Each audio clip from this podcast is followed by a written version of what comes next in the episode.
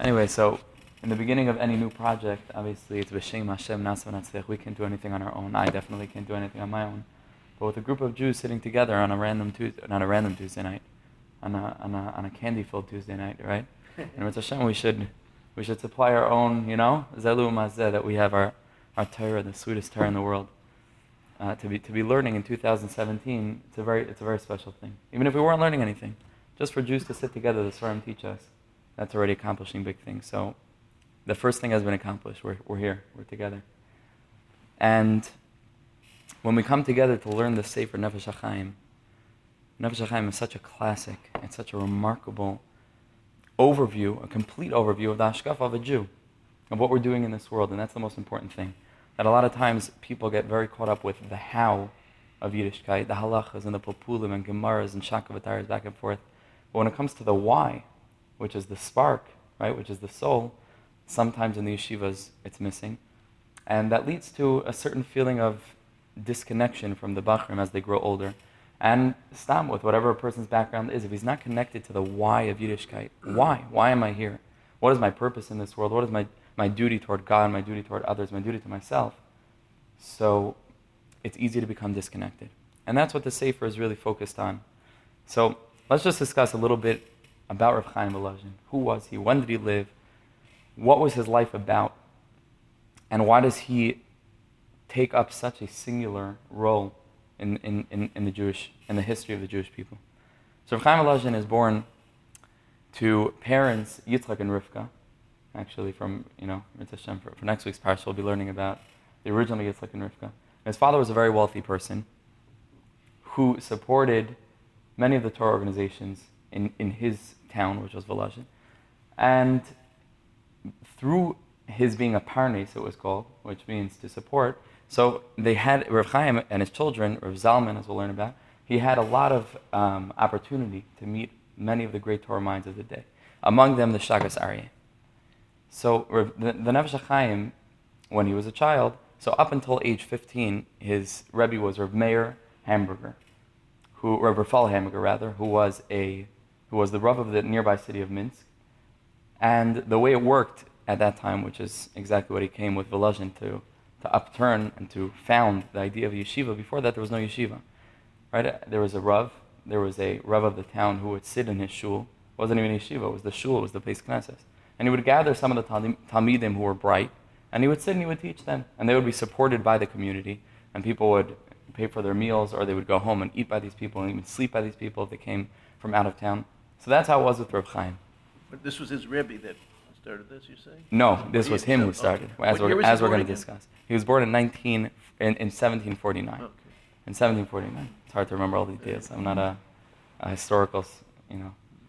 But, um, so this was until age 15. At age 15, he had opportunity to meet the Shagas Aryeh. Now, Rav Chaim, although in person he was meeting the Shagas Aryeh for the first time, his life was bound up with the Shagas Aryeh from his birth.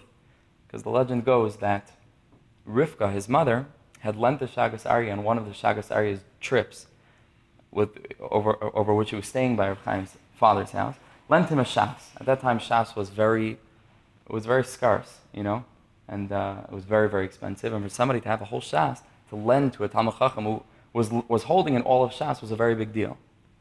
And the Shagas Aryeh was so pleased with his gift that he promised Rivka in return that he would, she would have two sons. One would cause shas to be learned throughout the world, and the other would know Shas so well that he wouldn't need a Shas. That's what he promised. The first son was Rav Chaim of Volozhin, who founded the modern ideal of a yeshiva, as we'll discuss, and caused Torah learning to be, to be disseminated throughout the world and for all generations. And the other was Rav Zalman. Rav Zalman was Rav Chaim's younger brother who surpassed him, and we're going to learn about Rav Chaim's genius. So to surpass Rav Chaim was something that's unimaginable to us. At the time he was 13, he knew Shas back 13, and we're talking about children. For us, we don't have such hasagas. But back then, and this is not such, you know, such in the, so in the past. This is 200 years ago, you know, 250 years ago. That was that was Rav Zalman, who knew Shas so well that he didn't need a Shas. He had the whole thing in his head. That's what we learn about Rav, Rav Zalman. And so at age 15, the Nefesh Chaim had opportunity to learn with the Shagas Aryeh, which was a opportunity that touched him and remained with him throughout his life. Just those two weeks, I think it was two weeks that he got to sit with the Shagas Ari, and he would talk about that for, for the rest of his life. Why just two weeks? Those, those are the two weeks that the Shagas Ari was staying by his father's house. Oh, okay. Two weeks. His father was, the Shagas Ari was Rav in Volozhin, and then he moved out to a different town. The two weeks as he was transitioning out, he stayed by, by the, by the Nefesh Chaim's family. Is the Shagasari known for any specific works? For the Shagas Ari, on, on, on the Gemara. Oh, so that is. Right, it's one of the one of the one of the most clear of that time Perushim on, on the Gemara and most Ah. respected. The Shagasari is known world, worldwide in the yeshiva world. So the Shagasari was staying by his house and he sat and he got to learn with Rav Chaim, who showed genius and, and prospect and promise. After that period, Rav Chaim's focus was solely, solely focused on the Vilna Gaon. As we know, Rav Chaim was the, the primary pupil and the scribe of the Vilna Gaon, and his entire focus was he wanted to be a Talmid of the Gra. Now, the Gra, as we know, at that time was the foremost of the non-Hasidic right, camp in Yiddishkeit at that time, the leader of all Vilna Jewry, even though he was, he never held an official position. wasn't a Rav, he wasn't a rabbi. He was just one of those lights that within him contained all of the Torah, Pshat, Remez, just Sod, the entirety of all of the Torah. And they compared him to the Rishonim, his level of, his level of grasp of Torah, all levels. So Rav Chaim, being, you know, young, still a student, why shouldn't he go to the top? And he was focused on learning with the Vilna Gaon, something which was, it was a rarity because the Gaon was secluded in his room. They say he didn't even know the difference between day and night sometimes. He was just learning and learning, and they had to remind him when, was when the different zmanim were. He would just sit in his room and learn and learn and learn. He didn't have a yeshiva, he didn't learn with people. But Rav Chaim set his sights on the highest to learn with the Gra. And he was waiting for an opportunity to meet the Gra. One didn't just go and knock on the Gra's door. So he was waiting for this opportunity. And one time, the Gra was coming to Volozhin for a bris. The bris was on Sunday, and the Vilna Gaon would be in town over Shabbos. And so he thought to himself, now's my chance. Was he in Vilna at the time, the Vilna The Vilna was in Vilna. How far, uh, how far? I'm not sure the distance, how far Volozhin is from Vilna. I don't surmise that it's such a long distance. But the Gra was visiting Volozhin at that time, and Rav Chaim thought to himself, nobody's going to remember to provide the Gra with, with warm water to, to wash himself. He's here, he's from outside, and people are so busy with everything else, but to go and provide him with hot water, he didn't have a shower. So to heat up water and to bring it to the Vilna Gaon, that's something that I'm gonna, I'm gonna grab that opportunity. And so he heats up water and he brings it in a bucket. And he knocks on the Gra's door. And this is a good excuse for a stranger, and a stranger, a Jew, right, to knock on the door and to introduce himself, to get his foot in the door, kipshute, right, literally. Or bucket in the door, whatnot. Right? So the Gra, the Gra, oh, he knocks on the door and the Gra opens the door. You can imagine the sight. Right? This, this little old man who encompasses within him thousands and thousands and thousands of pages of terse, difficult text. Lucid, clear, backwards and forwards, inside out. And he opens the door a crack. And Rav Chaim tells him, he says, Rebbe, I'm here to provide you with water, warm water for Shabbos. And he says, oh, come in. So once he's in there, you know, he didn't start with introductions. He just said, he said, he said, Holy Tzaddik, I learned Seder Moed 19 times in my life. He was 24 at the time. 19 times he learned Seder Moed. Shabbos, Pesachim, right? Sukkot, all of these Masechta Sukkah. And he said, I don't understand it. That's what he tells the Gra. The thing is expecting maybe, wow, you learned Moed 19 times, right? And for the Gra to recognize we have somebody in front of him who's not just I'm a person, he learned, he learned Moed 19 times. Right? We can assume that, that that was his. And the Gra looks at him and he says, he says 19 times and you expect to understand Moed. He says, if you learn Moed your whole life, you won't begin to understand it. And from that moment began the relationship between the Vilna Gaon and Reb Chaim Volozhin, which lasted 35 years, to the end of the Gra's life, and far beyond into the life of Reb Chaim Volozhin. The opportunity to learn with the Gra came a year later, when he was 25 years old. He was invited with his brother of Zalman to study exclusively just them two at the Gaon. And they sat and they learned with him day and night. Yom V'layla, he stayed in Vilna. And it was just a two-year period. And the two years, what he gained, all, all of the, of the, of the introduction of Rav Chaim Volozhin to the Gra's Pirish on Sifra Ditzniusa, which is a portion of the Zohar, what he explains, his, his understanding of the Gra in terms of his Torah learning, the amount of Torah that he absorbed from him in those two years, the amount of purity, the amount of Kedusha, of precious, of, separate, of separation from the world that he absorbed during those two years is remarkable. It was during those two years that Rav Chaim conceived of the idea of a yeshiva. Which is interesting because here was somebody who was learning totally not in that mode, which might have spurred him on to say, hey, this is great. Right? You have a Rebbe, I'm learning with him. We are mature enough to maintain a certain level of structure in our daily life, right? Not a certain level, a very high level of structure. Why shouldn't this be an experience that could be shared the world over with all the yeshiva bachrim? Now, again, what was, what was before? So we said you would have a Rav. The Rav would sit in his base, knesses. He was paid to do this. And the parents would send the children who showed a promise to the, to the shul, and they would sit and they would study and they would learn.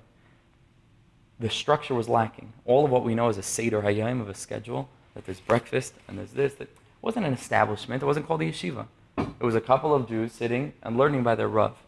Wasn't a Rebbe. wasn't that Rebbe Talmid relationship. And inevitably, since the yeshiva was, was, was supported by the community, as with anything that's supported by anybody, it's beholden to that thing. And so all the opinions of the community with regard to what should be learned, how it should be learned, so the Rav had to follow all these things. And also something that is supported by something, not only is it beholden, but it's looked down upon, right? Because it's viewed like this is not something of chashivas, it needs to be supported. It can't, it can't stand on its own, right? Rav Chaim wanted to turn that whole idea on its head. He wanted to solve all these problems he wanted to establish, and again, to us it's not revolutionary because all of us have heard of yeshiva. Sure, yeshiva. The, the concept didn't exist. It didn't exist anywhere? It did not exist. It, it, it existed. We have yeshivas of Sura, Pumbedisa, great centers of learning.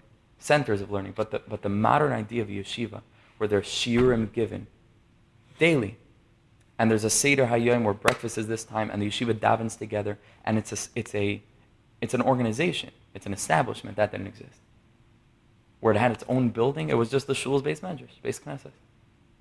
So you have to understand this is revolutionary. And he felt that the Bachrim needed structure in their life. He felt that the yeshiva should not be something that's beholden to the community. He was the first to send mushulachim, collectors, from, the, from far outside of Volozhin to all the different communities.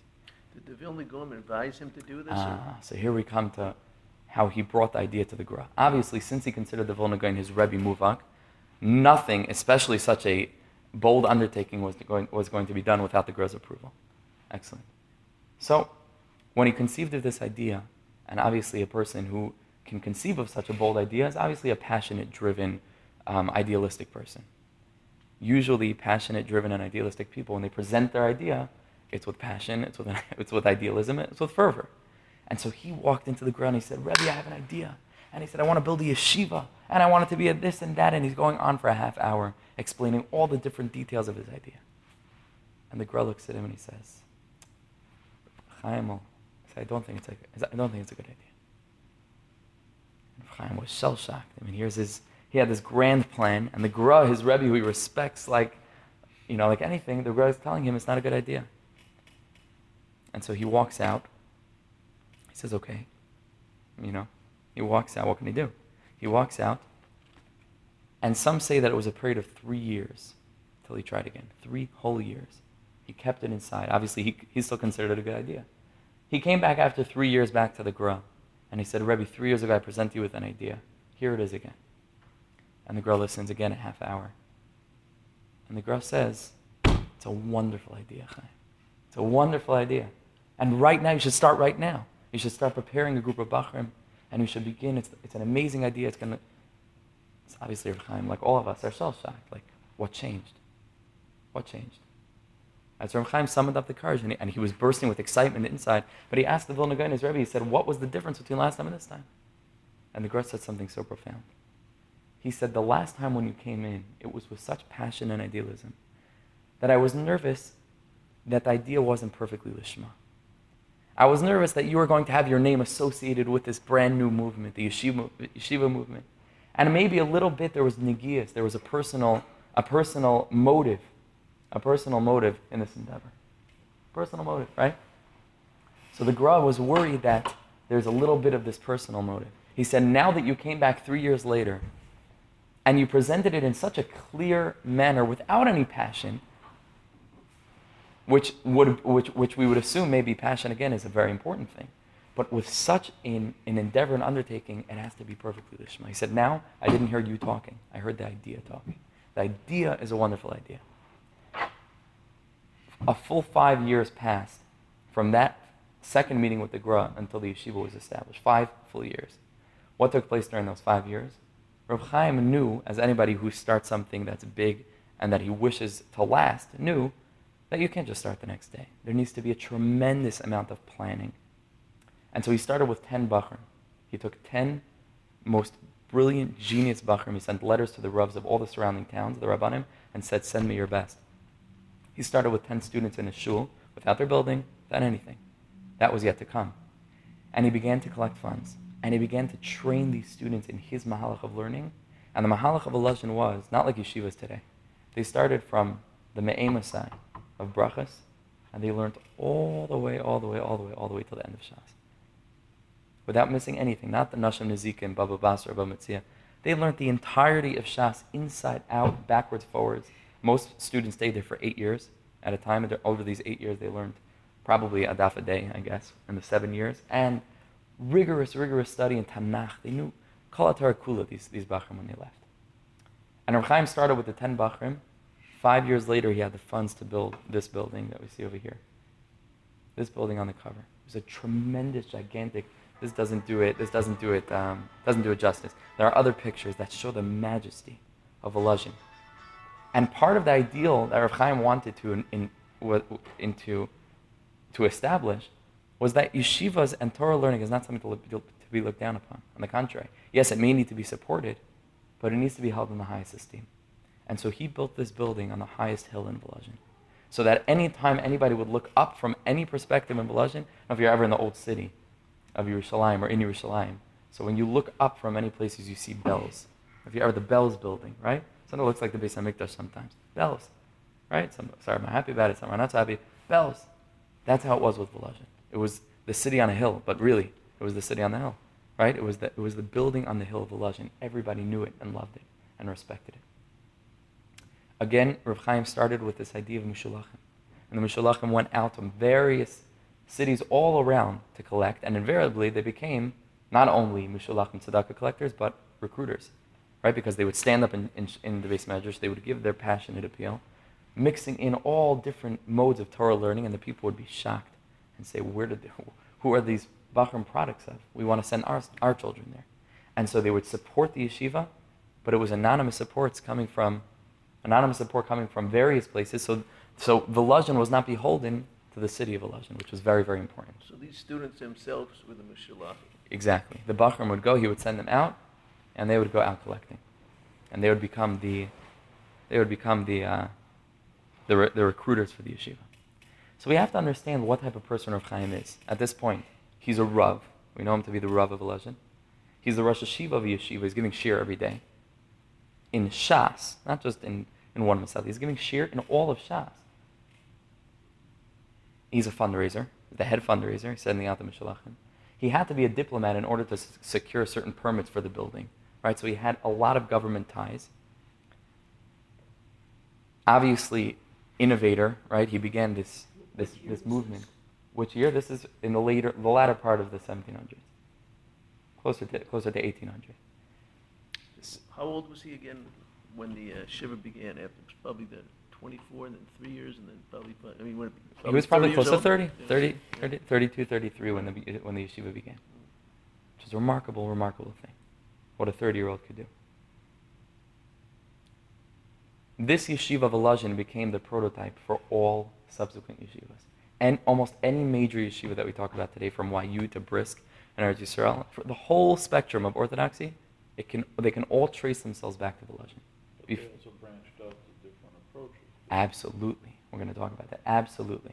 Volozhin branched out to different approaches to the point that in today's yeshivas, it's hardly noticeable that Volozhin approach. Because the Volozhin approach, like we said, was to learn all of Shas. It was modified as the generations went on because, you know, they, they, they figured that the Bachrim were incapable of such a thing, of such a, of, of such a mode of learning anymore. It's important to note that Rav Chaim not only wore all these different hats, but Rav Chaim was a personality. There's a story that there's a story that uh, as his role in Poisik, so there was two landowners in the town, two Balabatim, who came to him with a dispute over their land. One said that the fence was supposed to be here. The other said the fence, a matter of feet. They were fighting bitterly back and forth, each bringing proofs rise. And they said, we're going to the Rav. So they went into, you know, in, in, into the Rav of Chaim. And they presented their case, each one again with passion. And Rav Chaim listens to both sides. And he says, I want to be taken to the land. You know, to the land. I want to see the different parameters, the perspectives. I want to look at the actual land that we're, that we're arguing, that's in dispute. So they bring him down to their yard. And he's standing there and he says, Let me hear the opinions again. And this one's yelling, The land belongs to me. And again, they're arguing over a few feet. And they're bitterly fighting and yelling and screaming. And the other one says, No, it belongs to me and I could prove it. And Chaim listens to the whole thing. He's stroking his beard. And then he gets down on his hands and knees and he puts his ear to the ground. And like he's listening for two minutes. And he stands up and they're like a little amused. They're a little, you know, they're looking at each other even like what's going on. And finally one of them said, they said, Rebbe, what exactly was that? So he said, he said, well, I heard your opinions. I wanted to hear the ground's opinion. And he said, so what was the ground's opinion? They said, the ground, he said, the ground told me that you two are so busy arguing who it belongs to. In a few years, you're going to belong to it. So it can't understand why, it can't understand why you're arguing. And this was a person who had personality, who had character, who had charisma, obviously. Somebody who, who founded such a movement.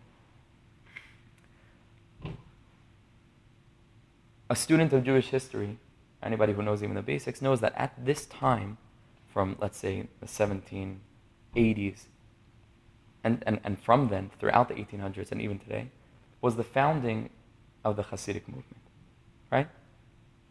We know that the Gra was the main, what we call misnagid. It's not a nice term to use.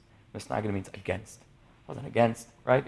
If anything, the Hasidim were the misnagdim, right? The Hasidim came to challenge the establishment, not the other way around. So Rav Dessler wasn't fond of using that word, so we're not going to use that word. But he was the head of the movement that was very much, seemingly, right, to us, opposed, very much to the point that, that, that the Vilna Gaon wrote a, wrote, a, wrote a ban on the Hasidim and, and banned them having anything, having a, a, any of his students or followers to have anything to do with any of these, any of the members of this movement, the Hasidim and their, and the Rebbes, the Tzaddikim. You put the Mecher, right, which is very, very strong. Assumingly, Rav Chaim, who accepted not, not the mantle of leadership because the Gra had none, but in terms of learning, in terms of scholarship, he accepted the Torah of his Rebbe. He would hold the same exact opinions against the movement. And this is a point of great, great dispute. Because while the names of most, if not all, very few exceptions, of the Litvish, so to speak, we'll call them the Litvish, right, from Lita, from Lithuania, of those tzaddikim whose names were signed on this ban, we do not find Rav Chaim's name. And there's a lot of discussion as on, on, the, on the ban against the Hasidim, which the Vilna Gaon led to sign, which, was, which banned them from, you know, from, from davening in their minyanim, from having anything to do, from eating their shechita. They were kicked out of the community of Jews, right? We do not find Rav Chaim Volozhin's signature. Don't find that, the signatures. There's a lot of discussion back and forth if this is a proof that he deviated from his, from his Rebbe or not. One such legend goes, and again, we don't know the veracity, but, but, but just to say because it's said, and we'd like to believe it, that one of the one, one, one of the contemporaries of Rav Chaim who had signed his name on the ban came to Rav Chaim and he said, How could you not sign a ban? He said, Your Rebbe signed the ban, the Gra. He said, Do you not consider your Rebbe to be an angel? So he said, The Gra is absolutely an angel. But it takes more than an angel to sign a ban against, against another group of Jews. It takes more than an angel. That's one such legend that, that, is, that is told. Even, in, even historically, that we don't know whether that, whether that happened. It's a nice story. But historically, we know that Rav Chaim Volozhin's grandchildren married into Hasidic families. So to say that he agreed with the ban and then allowed his grandchildren in his own lifetime to, to, to marry, it's very difficult to say. Very difficult because that's, that's going against right, the ban which ban any, to have anything to do historically, Nefesh HaChaim, which is the sefer we're going to be learning, Mitzvah Hashem, and again, I just want to make known that the shiurim are recorded and posted online, so if you miss one, you could still come, you could still follow with us. Historically, Nefesh HaChaim is viewed as the answer to Hasidism.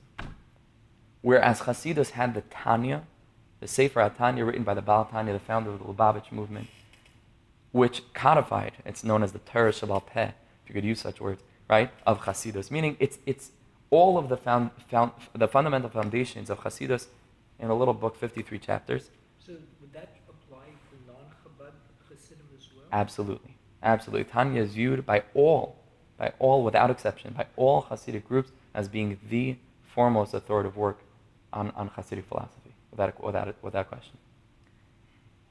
It took, it took the Baal Tanya 25 years to write Tanya. It's 53 chapters. I'll bring it in. Very, very big words, not many words in terms of, but the depth, what he packed into Tanya is absolutely mind boggling.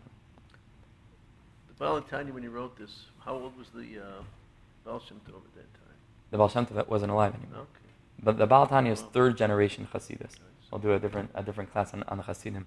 And and part of this year is to try and to try and dance on both sides of the mechitza. That's that's that's one of the it's one of the purposes of this year, which I feel is important for today because we have both, and they both survived and they both came down. So we're supposed to take from both, as Rav Dessler held and, and other tzaddikim. you know, I guess going back to my question, because I know that in some some ways there's difficult relations between Chabad and other Hasidic True. groups, but in, in, any case, they would still regard the Tanya as being sort of a, a codification of their of their philosophy. Absolutely, absolutely. A lot of the differences between Chabad and other groups is a relatively new development with the last Rebbe. Before him, it was Chabad was basically a Hasidus like all Hasidus. He distinguished it as being a missionary, so to speak, an outreach movement, which er, you know aroused the ire of certain who, who, who felt that they, they weren't interested in being reached out to, you know, and, and, and, and others who felt that his mode was different. But his father-in-law, the Rayatz, was, was respected by absolutely everybody. And up, up, I mean, he's the seventh in a chain, starting with the Baal Tanya. So the Baal Tanya was one of the foremost disciples of the Maggid of Mezritch, who in turn was the foremost disciple of the Baal Shem Tov, so it's third generation Hasidus, and he was a contemporary of Rav Levi Yitzchak Berdichev, and the Noam Elimelech, the Rav Elimelech of Lezhensk, and his brother of Zusha, and the Maggid of Kazhnitz of Yisrael, all of the greats, the early Hasidic masters, who, who we'll discuss as we're learning Rav Shechaim and Hashem. As funny as that sounds, but that's So there was like more unity between those groups at that time when the Absolutely. came out? Absolutely. And at that time, the Tanya was viewed as being revolutionary. Everybody accepted it. Everybody received it. And today it's learned by all Hasidic groups.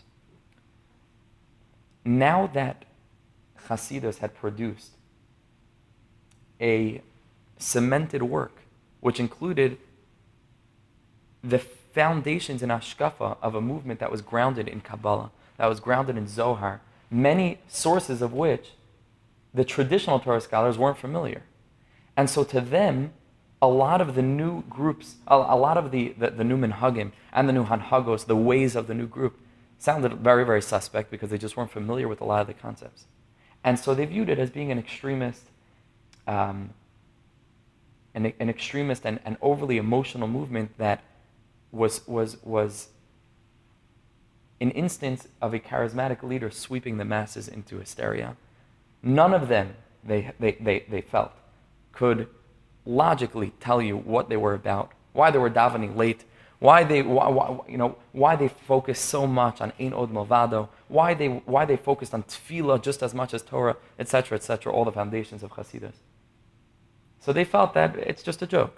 And we, who are real traditional Torah scholars, we know the Torah. They're, they're, they're a fringe, you know, outside group. The Baal Shem Tov was not known for his scholarship. When the Baal Tanya put out Tanya, it, it, it silenced them. They had nothing to say. Because here was a work which, in terms of its conciseness, if that's a word, I don't think it's a word, in terms of its uh, brevity, right, included more than, than many, many, many of the traditional works of Musar, which could fill a bookshelf included. And, all, and that everything was sourced. And it was brilliant in its, in its, in its com- in composition. So anybody who looked at that, there was no way to say, oh, Hasidus is just some, you know, fluffy, fluffy thing.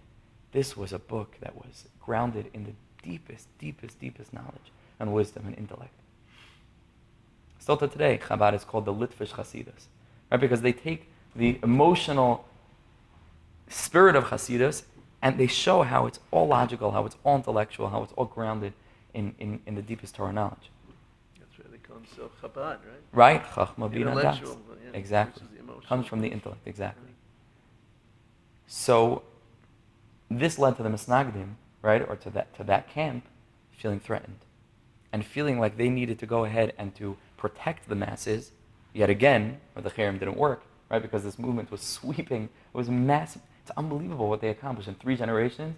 They had, from what started with one person and five disciples, spread to a mass movement that took up maybe 70, 80% of Jews in Europe at that time, except for, for White Russia, for, for Lithuania. So they felt threatened. And How much were they reaching out to the common man themselves?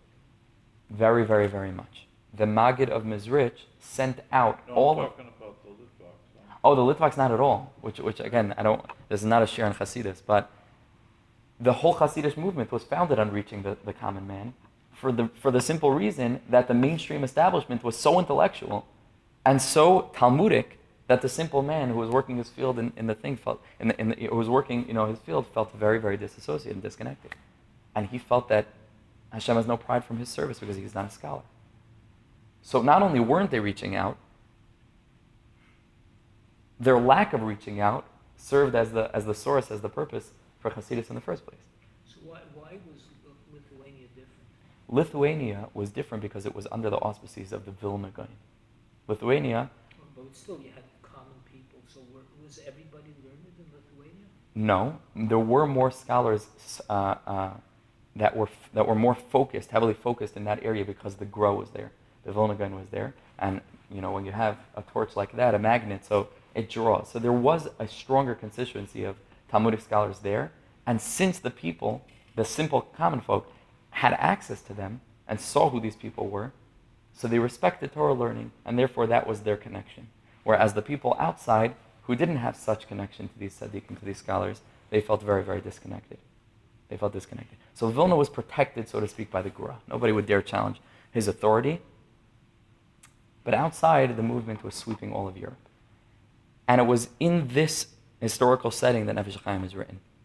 Nefesh HaChaim is the answer to Tanya. Nefesh HaChaim comes to, just like Tanya consolidated all the fundamental foundations of the Hashkafa of Hasidim, so too Nefesh HaChaim consolidates the Hashkafa of the Vilna Gaon, which was the traditionalist, so to speak, view of, of, of, the, of the Lithuanian of Lithuanian Jewry. What emerges, and this is going to be one of the big goals of this year, what emerges when one learns Nefesh HaChaim and Tanya back to back, is that the similarities far, far, far, far, far, far, but ridiculously far, outweigh the differences. The more one learns Nefesh HaChaim, the more he understands Tanya. The more he gets into Tanya, he sees that Nefesh HaChaim is, is saying everything that Tanya is saying. Now, obviously, if the Nefesh HaChaim was opposed to Hasidim and, work, and, and created this book, and, and, and, he, you know, and, and he wrote this book for the purpose of coming not against, but to present the, the Litvish side of things, obviously there are differences. And we're going to encounter them, we're going to discuss them, and, and, and, and talk about them. But it's almost like two big branches coming out of the same trunk. Bidyuk. Bidyuk, exactly. And this is a term that we find in Chazal, Elu ve'elu divrei Elokim chai. Right? Both this and this, both these and these, this opinion and this opinion are words of the living God. And that's going to be our goal as we're learning to quote from the Hasidic sources and to learn Nefesh HaChaim in depth, which will hopefully provide us really with what are we doing in this world? What are we doing in this world? We're here for a short time. What are we here for? What can we give to others? What can we give to ourselves? And what can we give to the master of the world? Not only to understand ourselves, but how to understand Hashem. What is Hashem? Who is Hashem? It's something that's so lacking so often that people just don't know God, right? It's a long flowing white beard on the, the roof of the Sistine Chapel, but like, who, who is he? And it's so strong that Rav Nachman of Breslev, one of the great, great luminaries of Hasidism, used to have a lot to do with the Maskilim, the heretics at that time. The intellectuals, so to speak, the enlightened ones. And unlike other Hasidic masters who would shut them out of, of, of their court, Rav Nachman would spend time playing chess with them, learning with them, being mekarev them, which is something that in Breslev they still do till today. Right? The open door in Breslov. Anybody's, anybody can come. And he would learn with them, and they would talk, and they were marveled by his genius. Nachman was an, was an unbelievable genius. They were, they were absolutely awed. They would send him mathematical problems that their teacher could not solve. They would send to Rav Nachman. He would, in a, in a second. So one time, while they're playing chess, Rav Nachman looked up at them and he told them a profound thing. That it not only applies to them, but it's something we can internalize. He said, Chevra, you know, Jews. He says, the God you don't believe in, I don't either believe in. Say it again. The God that you don't believe in, I don't either believe in. Meaning to say, your perception of God, which is too fairy tale like, which is too fluffy, it can't exist, I don't either believe in that fairy tale version of God. You don't not believe in God, you just never encountered God. You don't know what God is. And that's profound. And today, in, in, in, in our society, in whatever sector of, of Orthodox Judaism, there abounds many, many, many Jews who are halachically committed. And they'll make the zmanim and they'll daven and they'll make sure to say every word. But when it comes to the soul of the matter, when it comes to the soul of the matter, to come face to face with God, to understand Him and therefore to understand ourselves that we're created in His image, it's lacking. And again, we started this year by saying there's a lot of focus on the how, how to do it, what to do, halacha, so much halacha, which is so necessary. It's the, it's the bread and butter of Yiddishkeit. But too little of the why. There's a rabbi in Chicago who says, Torah is the ikar. That always bothered me because it sounds like it's an end and not the means. Exactly. I think we discussed this one. Right? Torah is the ikar. Hashem is, Hashem is the ikar. Learning Torah is a means. It's one of the ways. It's a very, very strong way, as the Nefesh Chaim and Shar will teach us. It's Torah Keneged Kula. But there's tefillah, and there's chesed, and there's Shabbos, and there's tzaddikim, and there's Yom Tiv, and there's being mechanach our children, raising, raising generations of, of Jews. Doorways, all doorways to the same place. They're means to reach Hashem is the ikar. And that's why Hasidus came. But again, this is not a shiur in Hasidus. This is a shiur in Nefesh Chaim. Now, I, want to, I, I, just want to read to you quickly from this book. I know reading is, is difficult to listen, but he's much more eloquent than I am. I'm just going to read some sections from this place where he starts a biography on Chaim, where, where, he, where he discusses the, the, the writing and publication of Chaim and what it came to do. So I apologize, I didn't have the ability to copy, so if you could follow along. Rav Chaim's leading role in the history of the controversy between Misnagdim and Hasidim rests in large part on his authorship of Nefesh Chaim. That work remains to this day the classic exposition of the Misnagdik, I don't like the word, the, the, the, the Litvish worldview that dominated all the great Lithuanian yeshivas, beginning with Volozhin yeshiva itself. In Nefesh Chaim, Rav Chaim treats, in a theoretical fashion, most of the major points dividing the two camps. Among the subjects dealt with are 1. The primacy of the actual performance of the mitzvah over stress on the proper intention. Right? The Hasidim were very focused on the intention, right? Like we just said, the why of Yiddishkeit, not so much the how, also the how, but the focus is on the why, the lishma. And Rav Chaim came to say, we also need the how. We also need the halachic observance. The highest goal of Torah study, Torah lishma, as the increase in knowledge of Torah itself, not the perception of closeness to Hashem. Right? So he viewed Torah lishma, meaning Torah for its own sake, to know the Torah as opposed to know God. Or that knowing Torah is knowing God, even if one doesn't have that consciously in mind.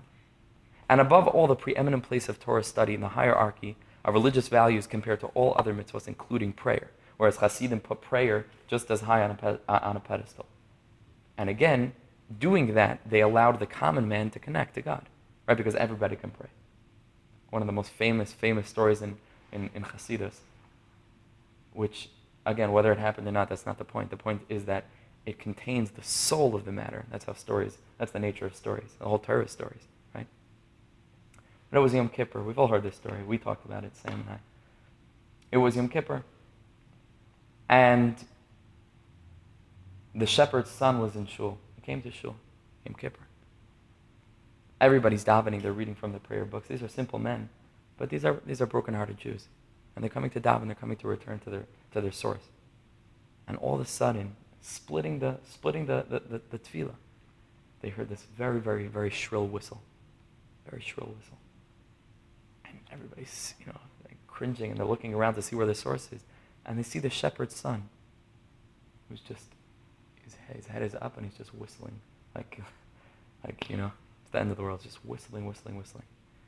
And people are shushing him, nu, sha. Some even hold it to assur to whistle, maybe even, making noise. And they're, and they're yelling at him. And this is, ha- this is taking place in the Baal Shem and the Baal Shem shul. And the Baal slams on the bima. And he gets very, very, very upset, which is uncharacteristic of the Baal. It's full of love. And he said, don't shush him. He says, this simple boy's whistle, which encapsulates his desire to grow close to the master of the world in a way that only he knows how. Because he doesn't know how to read, but he knows how to whistle. That's what he does. He's a shepherd. And in that whistle contains the yearning of a Jewish heart, broken heart, much more than all of you who think you're all big and you can daven and you know how to, how to say words. But his whistle is much higher. And so let him keep on whistling and we'll keep on davening. And, and, and this story encapsulates this message that the Baal Shem, the Baal Shem brought to the world that there's so much that, that Hashem takes pride in the simple actions of simple Jews. It doesn't have to be all sophisticated intellectual. That's nice. It's not necessary. Though a great deal of Nefesh HaChaim is of immediate relevance to issues that dispute between Hasidic thinkers and their opponents, this is so important, it would be a mistake to see the work primarily as a response to the Hasidic movement and its philosophy. If it were merely, or even primarily that, the continuing popularity and influence of Nefesh HaChaim down to our day, when the original differences between Hasidim and Misnagdim have largely been forgotten, would be inexplicable.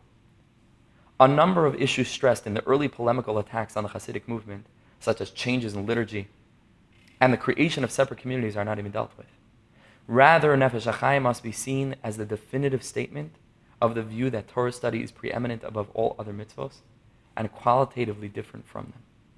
And it is the eloquence and depth, depth, with which Reb Chaim elucidates this view that explain, that explain the enduring influence of Nefesh HaChaim.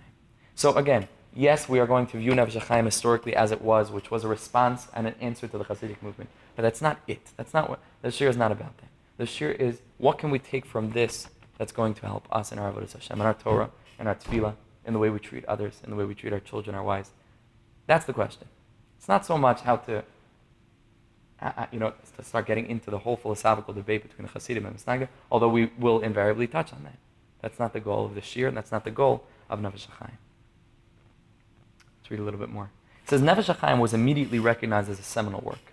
Rav Aaron Bakst, Rav of Shavil, wrote in his Askama to Ruach Chaim, which was Rav Chaim of Volozhin's explanation on Pirkei Avos.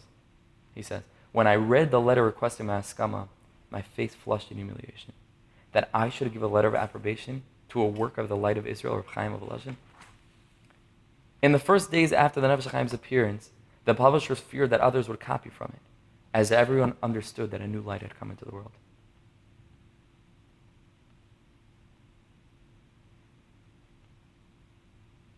Unbelievable. Strange, because in, in, over here, what we're reading, he seems to say, look at how HaChaim succeeded. And what we're about to read, he says, it's such a, it's such a disaster that nobody focused on HaChaim. We'll get to there in a minute. Just interesting. The six reprintings of HaChaim within 50 years of its first printing in Grodno in 1824 which was after the death of Chaim of attest to its immense popularity. It was reprinted in Vilna in 1837, Königsberg 1840, 1860, 1861, in Shchudim in 1867, and again in Vilna in 1847. Given the paucity of printing houses and the general poverty of European Jewry, when they had no Svarim, they had to struggle to print Tanakhs, they had to struggle to print Gemaras.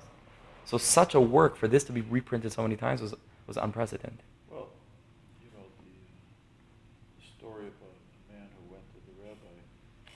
said to him, I only have 15 minutes. Should I learn Torah or should I learn Musar? So he says, learn Musar. He says, why? Isn't Torah important? He says, yeah, you learn 15 minutes of Musar, you'll know that you have more than 15 minutes. Excellent. So I would imagine it's the same thing Excellent, here. excellent. Interestingly enough, Rav Chaim of Volozhin was, was, was the head of the movement again, against learning Musar. He was the head of saying it's, it's Bittul Torah. So, but, but however, to the Balabat and people who, who either didn't have the head or wouldn't be learning otherwise because that wasn't their avoda, they were supposed to be supporting Torah institutions, etc., he did recommend to learn Musar. So it could here, be that. But here, if you learn this, he's going to talk about the primacy of Torah. Exactly. So and then you'll realize that. You'll go print up the other ones. Excellent. Excellent. Nor is the popularity of Nefesh HaChaim waned with the passage of time. There have been numerous reprintings in both the United States and Eretz Yisrael, and even a printing in Shanghai. In Shanghai. When the Mir Yeshiva fled from Poland and they went to Shanghai, they printed a Nefesh HaChaim there using a printing press there. That's how important Nefesh HaChaim was to the yeshiva. Unfortunately, and this is something that pains me greatly, and pains the author of this, which we're about to read, The yeshivas, while they understand and they appreciate the unbelievable importance of Nefesh HaChaim, they focus only on one out of its four gates, the fourth, which is about Torah study. If the yeshivas were to, to learn the other three, the first of which discusses the importance of man, the second, which discusses HaKadosh Baruch Hu, the third of which discusses, I'm sorry, the second which discusses tefillah, and the third which discusses HaKadosh Baruch Hu, I am absolutely 1 billion percent sure that our institutions and our Yiddishkeit today would look very different. Look very different. Because yes, Torah study and Rav Chaim Volozhin's exposition on Torah study is very, very important, supreme importance. But to, but to, to take Nefesh HaChaim and make it just that, you're cutting out most, if not all. And that's what, that's what this, this was written by Rav Avinoam Fraenkel, who wrote a very, very, very important book called Nefesh HaTzimtzum. I don't know if you've seen it in English. Two volume work. Fascinating, fascinating job this person did. He's British rabbi. And this is a response to a book review by Rabbi Tal Naor. Rabbi Tal Naor is a well known scholar. He's best known for his involvement with the writings of Rav Kook, translates Rav Kook's writings. He's a brilliant genius. So he wrote a review, and this is the author answering that review. This is what he said. Life, I, again, I, I apologize that I didn't have the time to make copies. Life is complex, and our most significant actions in life are often motivated by a wide spectrum of catalysts driven by both conscious and subconscious objectives. Therefore, it is a considerable challenge when looking deeply into Rav Chaim Volozhin's magnum opus, Nefesh HaChaim, to try to ascertain what may have primarily driven him to compose it, and what motivated him to provide an urgent deathbed instruction to his son in 1821 to publish it as soon as possible. Was it simply a structured presentation recording the enormously important worldview, worldview of Rav Chaim's revered master, the Vilna Gaon? Was it a manifesto to set the tone for his newfound and soon to be world famous Volozhin Yeshiva? Was it to be a broadside shot at the entire Hasidic establishment in an attempt to bring them into line? Was it, was it a defense for the Misnagdic camp to shore up their opposition to the Hasidim by providing them with its own authoritative framework to dampen any attraction, there's a run on sentence, to the looming specter of what for many was the compelling allure of the competing Hasidic philosophy, the Tanya? In all likelihood, all of these factors and many more, both communal and personal, may have motivated Rav Chaim to, to at least some degree. Nevertheless, on investigation, it appears that there was indeed a single primary motivating factor that can be isolated as significantly influencing the presentation of Nefesh.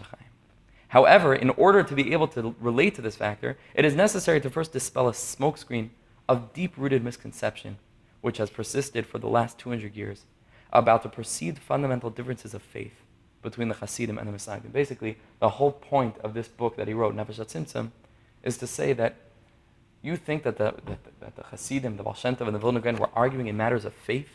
Absolutely not. They both held the same thing.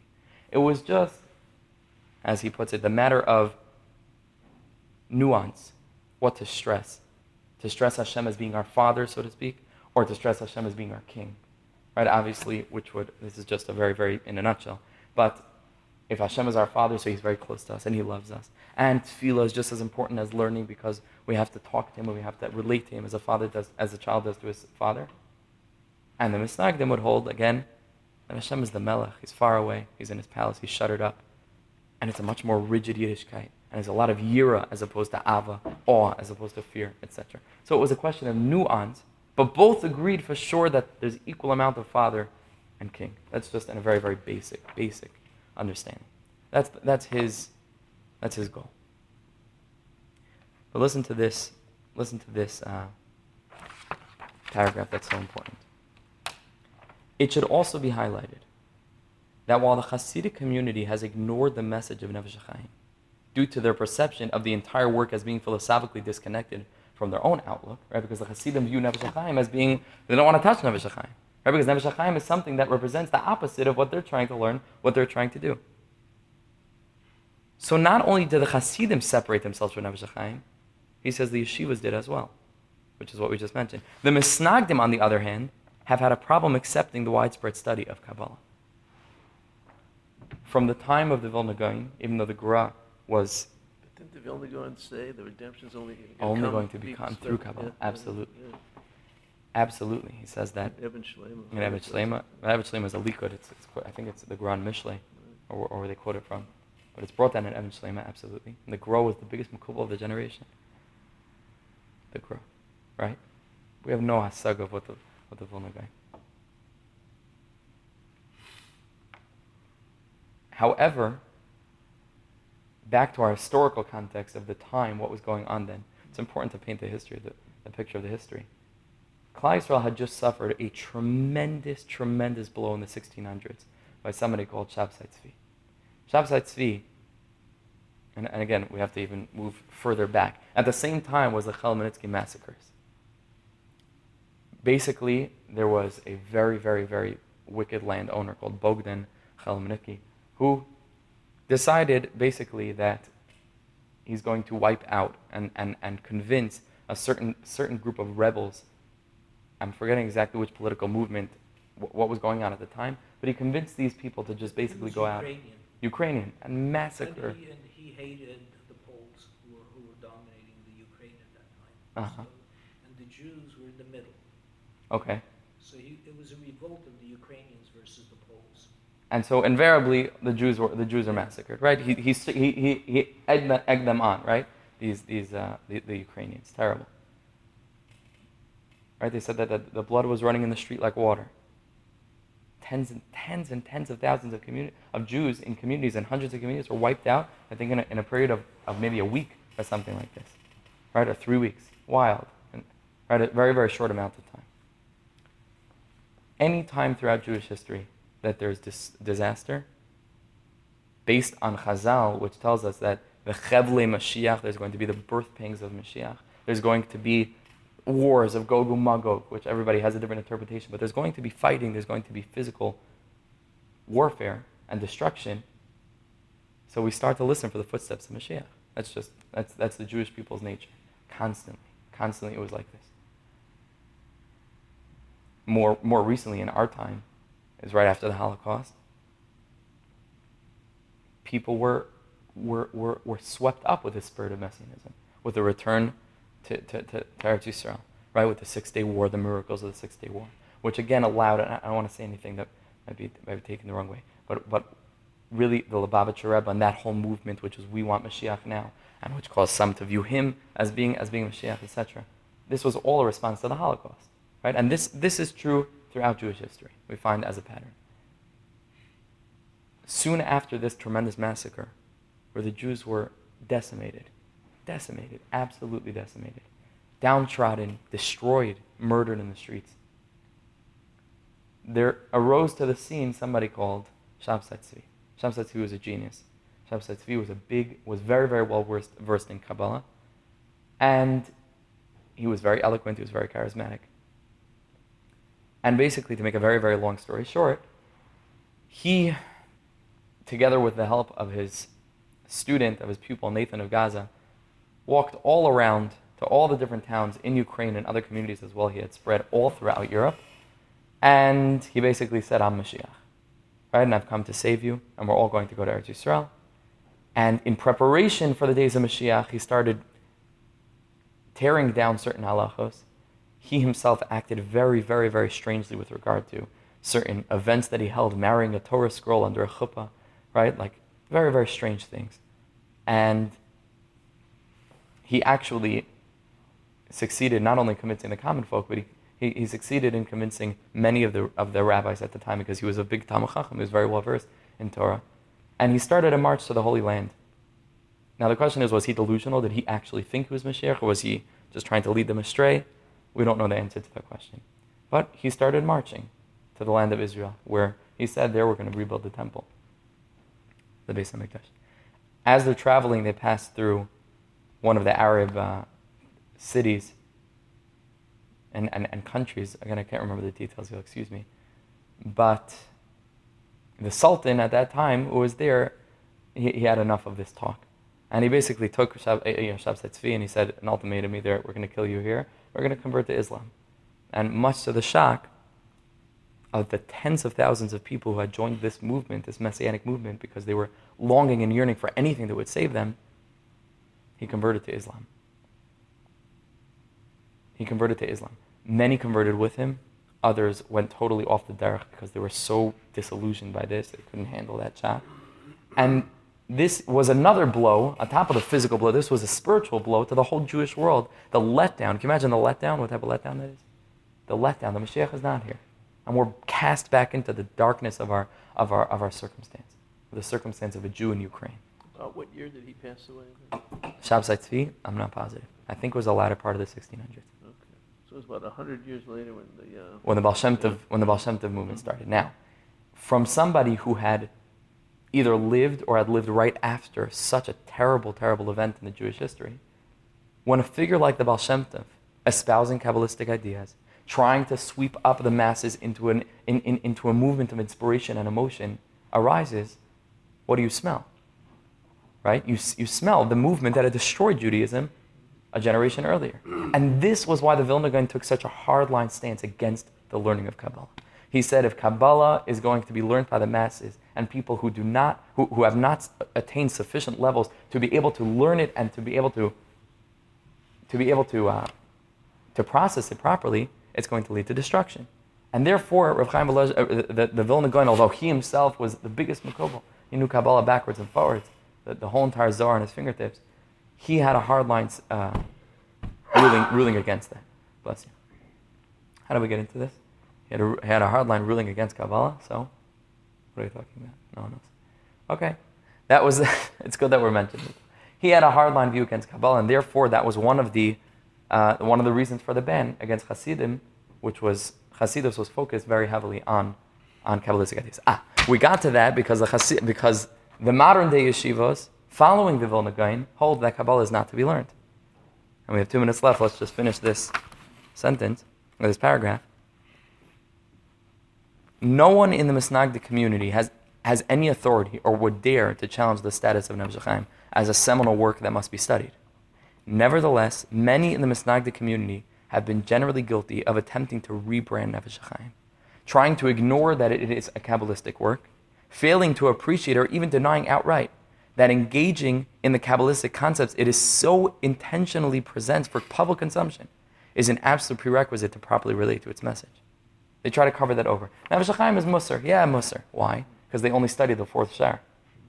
But if they were to learn, which is what we're going to be learning, the Kabbalistic ideas that the Nefesh Chaim, the Rav Chaim Volozhin, who was a Talmid of the Gra, he knew the dangers of learning Kabbalah if you're not ready. But he also knew that in order to attain any sort of depth in Yiddishkeit, any sort of depth in our relationship and, and awareness of ourselves, of our soul, and of God, we have to know the basics. And this Sefer was not meant for the elite. This Sefer is meant for you and I. Right? You're the elite. It's not meant for me. Right? It's meant for people who are holding. But Nefesh Chaim is for all of us. Nefesh Chaim was rendered fit for public, for public consumption, for anybody, not for elite, for anybody. But that still scares them. And so all they do is learn, he says, they treat it as an ethical work, a work of Musar, by only focusing to study on some selected non Kabbalistic parts of the book, thereby entirely miss the point of the book. Therefore, from either the Hasidic or Misnagdic perspective, the key burning nef- message of Nefesh Chaim, which so badly needs to be applied to Jewish life today, has sadly and irresponsibly been ignored. So it's not a, it's not a steer. Over here, he was saying, look, Nefesh Chaim has been printed and printed and printed, and yes, it's studied. But he's saying only a part of it is studied, which really largely misses the point. And so it's going to be our, our, our avoda together, because I am of somebody of, of zero stature, and for sure not stature to learn and teach such, such material, but Hashem grants siyata deshmaya when, group, when a group of Jews get together for a, holy, for, a, for a holy purpose. And so all of us getting together on Tuesday nights, and again, if you miss, you can follow up. You can come, not come at your, at your, at your will. There's no hard feelings. But if we're able to make it to sit and to study this Sefer together, we're going to emerge with a very clear system for how we are to connect to the depth of our souls, our significance, to the depth of HaKadosh Baruch Hu really, you know, the God that you don't believe in, I don't believe in either, but to really understand the image, so to speak, the tselem of God, and to connect thereby to Torah and to Tefillah in the deepest possible way. Thank you. Is there, is there, uh, The volumes will be will be ready, Emir Hashem, next week, by Are next these- week's year. Translated versions?